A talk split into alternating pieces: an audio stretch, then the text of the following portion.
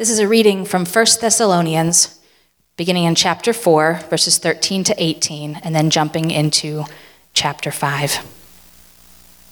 Brothers and sisters, we do not want you to be uninformed about those who sleep in death, so that you do not grieve like the rest of mankind who have no hope. For we believe that Jesus died and rose again. And so we believe that God will bring with Jesus those who have fallen asleep in him. According to the Lord's word, we tell you that we who are still alive, who are left until the coming of the Lord, will certainly not precede those who have fallen asleep. For the Lord himself will come down from heaven with a loud command, with the voice of the archangel, and with the trumpet call of God, and the dead in Christ will rise first. After that, we who are still alive and are left will be caught up together with them in the clouds to meet the Lord in the air and so we will be with the Lord forever. Therefore, encourage one another with these words. Now, brothers and sisters, about times and dates we do not need to write to you. For you know very well that the day of the Lord will come in like a thief in the night. While people are saying peace and safety, destruction will come on them suddenly, as labor pains on a pregnant woman and they will not escape. But you, brothers and sisters, are not in darkness, so that this day should surprise you like a thief. You are all children of the light and children of the day. We do not belong to the night or to the darkness. So then, let us not be like others who are asleep, but let us be awake and sober. For those who sleep, sleep at night and those who get drunk get drunk at night. But since we belong to the day, let us be sober, putting on faith and love as a breastplate, and the hope of salvation as a helmet. For God did not appoint us to suffer wrath, but to receive salvation through our Lord Jesus Christ. He died for us so that whether we are awake or asleep, we may live together with him. Therefore, encourage one another, and build each other up, just as in fact you are doing. This is the word of the Lord, and we say thanks be to God.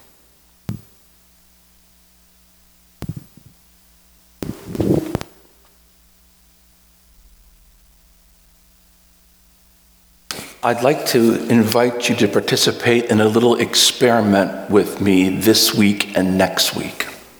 I would like to know the shape of the unseen compassion of this congregation.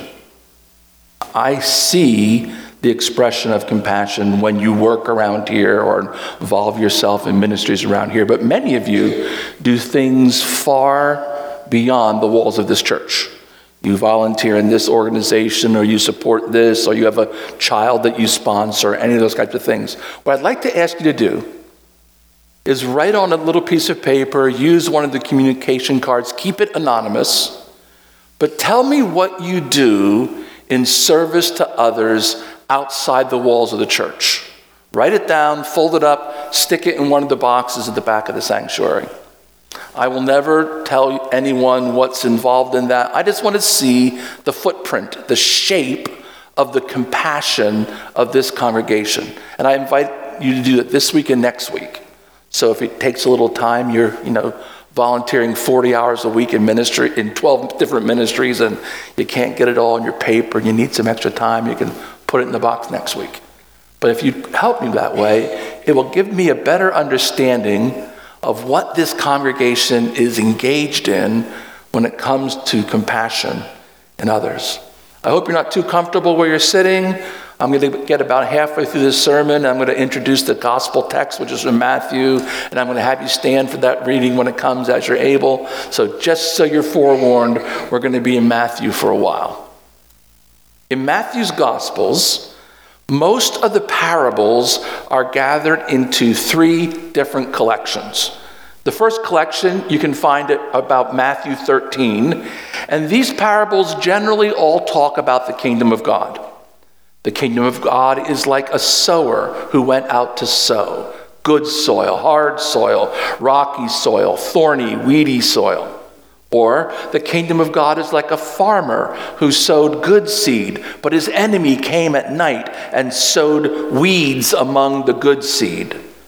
Or the kingdom of God is like a mustard seed. Though tiny, it grows into a big shrub. And the kingdom of God is like yeast that works its way through the whole dough.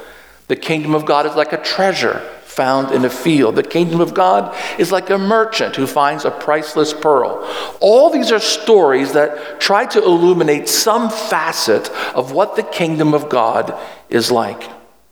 The second collection of parables is found at the end of Matthew 21 and into Matthew 22.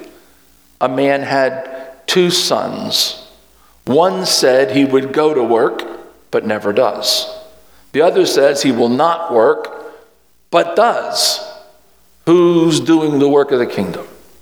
Or a landowner leases his vineyard to tenants but when the harvest comes, the tenants refuse to pay what they're owed, and so the landowner sends his son, and the tenants kill the son, thinking they'll inherit the vineyard, but it does not go well for them. Or a king throws a wedding banquet for his son, and the invited guests just didn't come, and so he sends his servants out into the streets and gets anybody who will to come into the banquet. And so the banquet hall is full, and when the king walks down into the banquet, he sees that even though the invitation was for anyone, some people had the nerve to show up without the wedding garments, and they got kicked out of the banquet. These parables deal with the obligations of the citizens of the kingdom. It's good to be invited, but there are expectations for you and for me. The third collection of parables is the one I want to focus on for a few weeks. These are found in Matthew 24, starting in verse 45, and they run through Matthew 25. The setting of these parables places them right after Matthew collects all of Jesus' sayings about the end of the times, the coming of the age to come. And so he's talked about this apocalyptic event. And then right after that, we get these parables collected together for us here. So this is uh, Matthew 24. Um, excuse me, this is Matthew 25. And what was told to us in preparation specifically for this is that Jesus is coming again. That's the core message of Matthew 24. Jesus is coming again. And when we talk about that, we're talking about exactly what Paul was saying to the Thessalonian church that you heard Julia read just a minute ago. That we would not be ignorant of what's going to happen at the end of time. That Jesus is going to come back, he's going to collect his people, and we're going to discover what he has in store for us. Jesus lived on the earth and was the incarnation of the Son of God. God's Son has always existed, but at one point in time, he took on flesh and became the God man, Jesus the Christ. We will talk about that soon coming king more specifically during the Advent season. Jesus then lived on earth after his incarnation. He taught us by his example how we ought to live. Then he suffered and died to reconcile us to God. After that, the Father raised him from the dead, and he appeared to his disciples, and his appearance answered the question for them what will we look like after we're raised from the dead? The scriptures tell us that Jesus was the first fruits of those who were raised from the dead. That word first, first fruits is essentially prototype. He's the prototype of what we will be like. So if you have questions about what we're going to look like after we're resurrected, think back to the narratives that talk about what Jesus could do after he rose from the dead. That's the kind of bodies we get. Before he returns to heaven to sit at the right hand of the Father, he told his disciples that they were to be his witnesses. And then, as he ascended into the sky, two angels appeared to the disciples and said, What are you standing here with your mouth open like? I mean, this same Jesus who you saw ascend is going to return in the same way you saw him go. That's Acts 111, right? He'll come back in the same way you saw him going to heaven. So Jesus is coming again. That's one of the anchors of our faith. We don't know when, but the three parables in this final collection of parables are going to address what are we supposed to be doing between now and the time he comes back again. That's what these stories are about. What are we supposed to be doing? What are the people who have committed themselves to the kingdom, who are following God, who are living by this Holy Spirit? What are they supposed to be doing between now and then? This is Matthew 24, verse 36 to 51. Would you stand for the reading of the gospel? But about that day or hour, no one knows, not even the angels in heaven, nor the Son, but only the Father. As it was in the days of Noah, so it will be at the coming of the Son of Man. For in the days before the flood, people were eating and drinking, marrying and giving in marriage, up to the day Noah entered the ark. And they knew nothing about what would happen until the flood came and took them all away. That is how it will be at the coming of the Son of Man. Two men will be in the field, one will be taken, the other left. Two women will be grinding with a hand mill, one will be taken, and the other left. Therefore, keep watch, because you do not know on what day your Lord will come. But understand this if the owner of the house had known at what time of night the thief was coming, he would have kept watch and would not have let his house be broken into. So you also must be ready, because the Son of Man will come at an hour when you do not expect him. Who then is the faithful and wise servant, whom the master has put in charge of the servants in his household to give them their food at the proper time? It will be good for that servant whose master finds him doing so when he returns.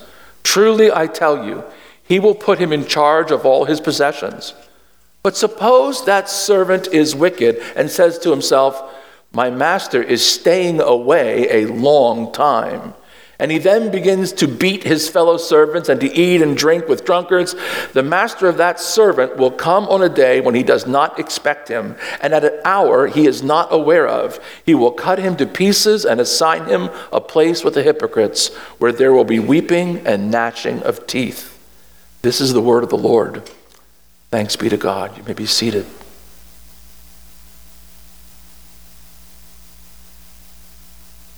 I confess there is some question about exactly what these verses at the, min- the beginning of this passage mean or imply. There's some different camps in Christianity about what these initial verses believe. Some people believe that when Jesus returns, he will sweep away all of his saints to join him in heaven and everyone left behind will suffer here on earth for a set period of time.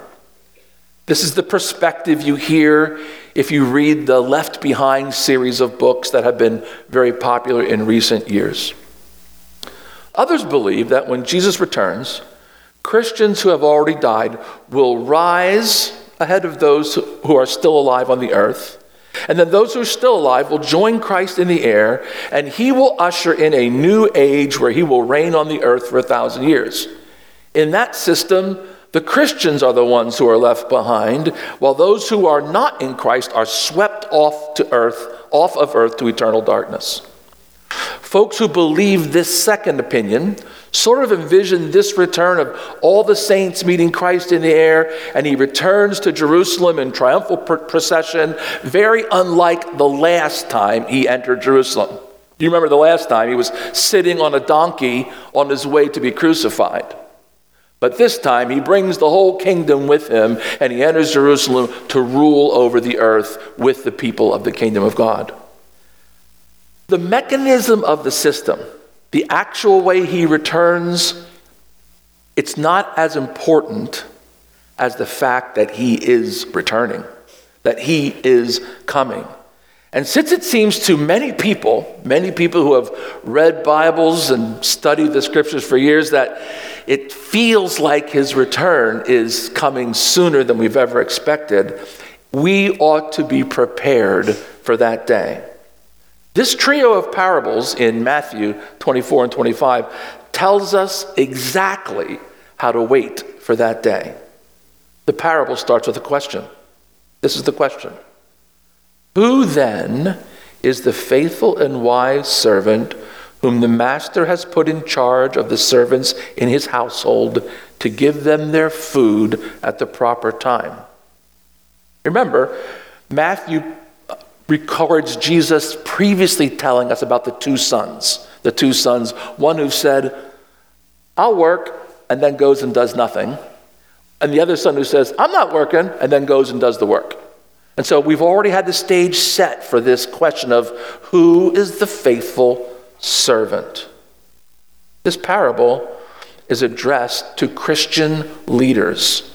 This parable is for pastors, deacons, elders, church board members, Sunday school, and Bible study teachers. Anyone who has been put in charge of the servants of the household is included in this parable. We are all servants in the house. We all have vital roles to fulfill within the house that represents the kingdom of God in this story. Not all of us are leaders, and not all of us are charged with the care of the workers in the kingdom. As Paul has reminded us, the body has many members and all are vital to the functioning of the body. So all of us belong, all of us are members, and those of us who are placed in charge are not more important than any other members, but they do have a special responsibility. Leadership in the kingdom has already been defined by Christ. Just a few chapters back, Matthew reminds us that Jesus said, Whoever wants to be great among you must be your servant, and whoever wants to be first must be slave to all, just as the Son of Man did not come to be served, but to serve and to give his life as a ransom for many. That's Matthew 20. People selected to be leaders are selected for service. They must humbly care for those entrusted to them. So, Julia, Chima, Terry, Martha, Bob, Donna, Ben, Mary, Cindy, John, George, Glenn, Rhonda, Dave, Danielle, Rick, Tanya, and all those elected to all our boards, all our Sunday school teachers, all our children church workers, in whatever leadership you find yourself in, this parable is especially for you. Notice the work as it's described. The leader of the household, who is himself a servant, must feed the other servants who are working. The job of leadership in the church, this church and any church, is to encourage, resource, and feed all those who are working together in the kingdom of God. That's the task of leaders in the church of Jesus Christ today. These leaders serve as servants. But Jesus identifies a temptation. What if the leaders lose the sense of urgency? What if our leaders lose a sense of urgency? Uh, the master's taken a long time to come back. Can I slack off a little bit? What if they become lazy? What if they become self indulgent? What might happen if those in charge didn't care for the servants?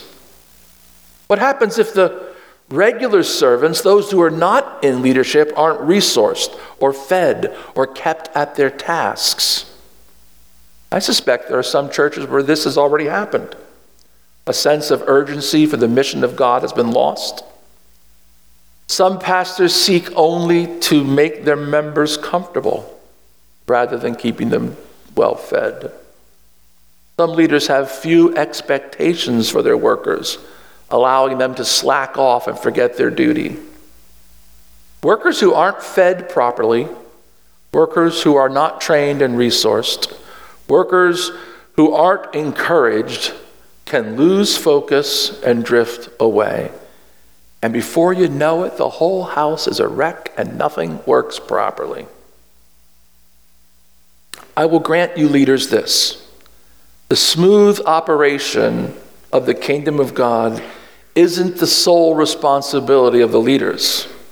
Servants must cooperate with their leaders if the house is going to run smoothly. Leaders of the church have very limited opportunities when it comes to feeding the congregation.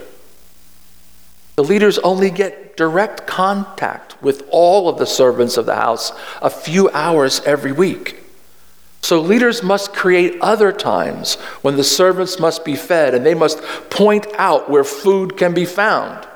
Think of it like this there's a lunch counter available to all of us every day. It is stocked by our leaders. Our leaders make sure to point us in the direction of the food, and they trust that during the week you will eat at the lunch counter.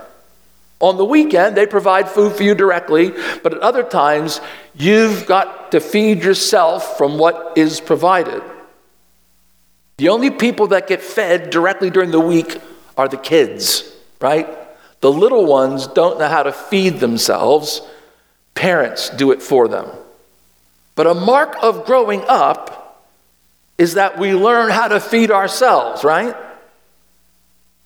And what does it mean to be fed spiritually?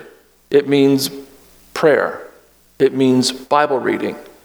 All of those spiritual disciplines that have been the hallmarks of Christian spirituality through the ages are available to all of us all week long. Now, new Christians will need some extra help.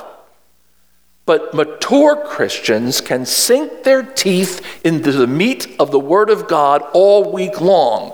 They can handle their own steak knives, right? You have the opportunity all week because the resources have been provided to you to feed yourself. Imagine trying to exist on one meal a week. You think a 30, 30 hour famine is hard. It takes cooperation for everyone to be fed on the spiritual food that God provides. And you are going to need to be fed if you are going to do the work assigned to you. The bottom line is this we must all work together faithfully, consistent, consistently, because we know an accounting is coming. Jesus will return, and he will judge the quality of our work or the lack of it. He's going to judge the quality of the work or the lack of it. You heard the passage that we read together earlier in the service. There's only one foundation that can be laid it's the foundation of Jesus Christ. And we will all build on the foundation of Jesus Christ. But on that day, what we build on the foundation of Jesus Christ will be tested. And it will be discerned at that time how we built. Did we build with excellent materials? Did we build according to the leadership of the Holy Spirit? Or did we MacGyver the house that we were going to live in? And grabbed a little bit here and, and jury rigged this and, and added on an extra addition where there wasn't supposed to be one off the side of the foundation with no underpinning. And, and I can remember some years ago when Nancy and I lived in New York, we would drive over the bridge in the Thousand Islands to a settlement, a camp on Wellesley Island. And we always were curious to see a particular house because it seemed, with no rhyme or reason, the homeowner was always adding additions to his house, none of which matched anything else on the house. And so there was a patio here that was a different color. There was, there was something on the back that had different kinds of shingles on it, painted. I mean, it was crazy to see the hodgepodge of things that were built together. And you have to say, did anyone think through this plan before they started hammering up two by fours and adding plywood? It was hard to believe anyone had. But we build under the exquisite instruction of the Holy Spirit. There is a master plan. We are headed in a very particular direction. And He will instruct us not only how to build, but the materials to use in the building. And He will test our work on this final day of accounting. And we want to be those who have worked according to the leadership of the Holy Spirit, doing the things He calls us to do in the way that He does them. We have to work together to achieve this. I don't know about you, but I want to be found faithful to His calling, to all of His assignments for me. I want to be a faithful leader in the house of God's of God who together seek to glorify God. So that all the leaders and all the servants and all those who are serving God together can have a reasonable assurance that what we've done for Christ will pass his test at the end of our days. And so I ask some simple questions in closing. Leaders, are you fulfilling your duties to your faithful servants? Are you praying for your coworkers? Are you feeding them through encouragement and support? Are you assisting them as they learn to serve by providing a humble example for them? Are you demonstrating the kind of diligence for the work of the kingdom that you hope to see in them? Are you aware that you will give an account for your efforts on behalf of the kingdom? Workers, are you praying for your leaders? Are you engaged in the work to which you have been called and for which you have been gifted by the Holy Spirit? Do you endeavor to make the tasks to which your leaders are called pleasant and pleasing to them? Or does the manner of your service make life difficult and frustrating for them? Are you encouraging your leaders, recognizing their sacrifices and efforts on your behalf? Jesus' words to us must be taken seriously. You heard these read at least once so far today. Blessed is the servant whose master finds him at work when the master returns. Blessed is the servant whose master finds him at work when the master returns. You understand that in the kingdom of God, we all serve. And in terms of that particular kind of service, there's no retirement. Are you, are you aware of that?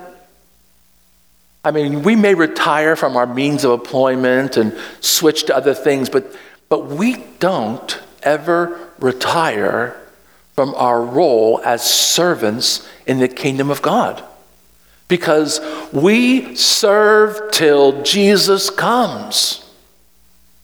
Now, the type of service we do may vary in different seasons of our lives. We may be able to do more at some times and less at other times. It's never less if we're doing the thing that the Spirit calls us to do. It's what's appropriate. It's what we're being led to do at this particular season of our life. And there's no exemption clause on this. There's no, I'd rather. There's either in the kingdom or trying to be something different. And there's going to be accountability when he comes. He's going to say, What you been doing while I was gone? I don't know how it was in your house when you were a kid. But I was the oldest of four, which meant I was the chief babysitter and bottle washer for some periods of time. And since there were four of us running over the house loudly, my parents did like to get away from us from time to time. And we could pretty much do what we wanted while they were gone, but there were certain rules. When they got back, right, the dishes needed to be done and put away, right? No clothes left on the floor anywhere. All the furniture back in its original position. Right? All those things had to be done before they came back. Now, they told us, in fairness, we won't be back before nine. Okay? So we knew we had some time to wait. But as it's starting to get closer to nine, whose job was it to say, hey, we better get this place in shape before mom and dad comes back? Because there's going to be problems if it's not when they come through the door, right? And the problem for us is this I think it's way past nine o'clock. Jesus is coming back, and there's going to be an accountability, and he's given us responsibilities. And friends, it is time to be ready. It is time to get to work and make sure that we are ready when the master returns. I don't know exactly what your responsibilities are in the kingdom. I don't know what it is you ought to be doing. I know what some of you who are leaders should be doing, many of whom are faithfully doing just that. But together, together, we must prepare for the return of our King because there will be an accountability. And I, will be, I would be less than a faithful servant if I didn't tell you so. Let's pray together. Heavenly Father,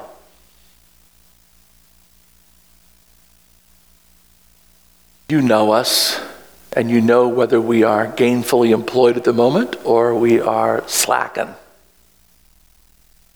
You know if we are pursuing our own interests or are embracing what you call us to do and to be for your kingdom. You already know the quality of the work we're doing. But we invite you, Holy Spirit, to give us direction, to inspect our work in advance, to show us how we can please you best. Because, Lord, we do love you, and we do want to serve you, and we do want to be at our best for you. Be patient with us, please, Lord Jesus, as we listen, as we engage. May all of our days be lived in faithful service to you. Amen. You stand with me as we sing a closing hymn together.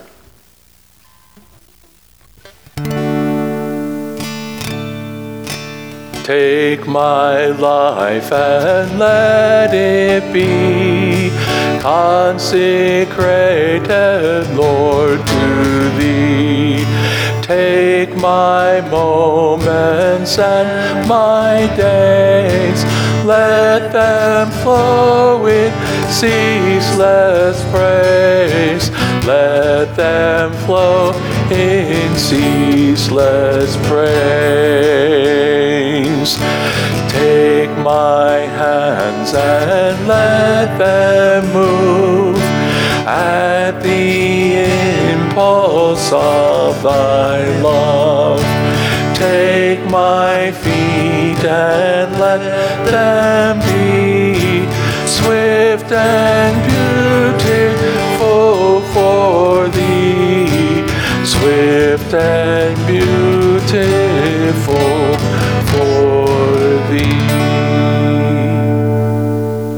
know my sermon text now for the next two weeks. You can read this passage and the next one and the next one and get familiar with Matthew 24 to Matthew 25. And when we get together again, we'll all be on the same page. May the Lord keep you employed. May the Lord bless your labor. May your labor be meaningful in terms of the kingdom, that your lives may shine to the glory of God now and always. Amen. Go in peace.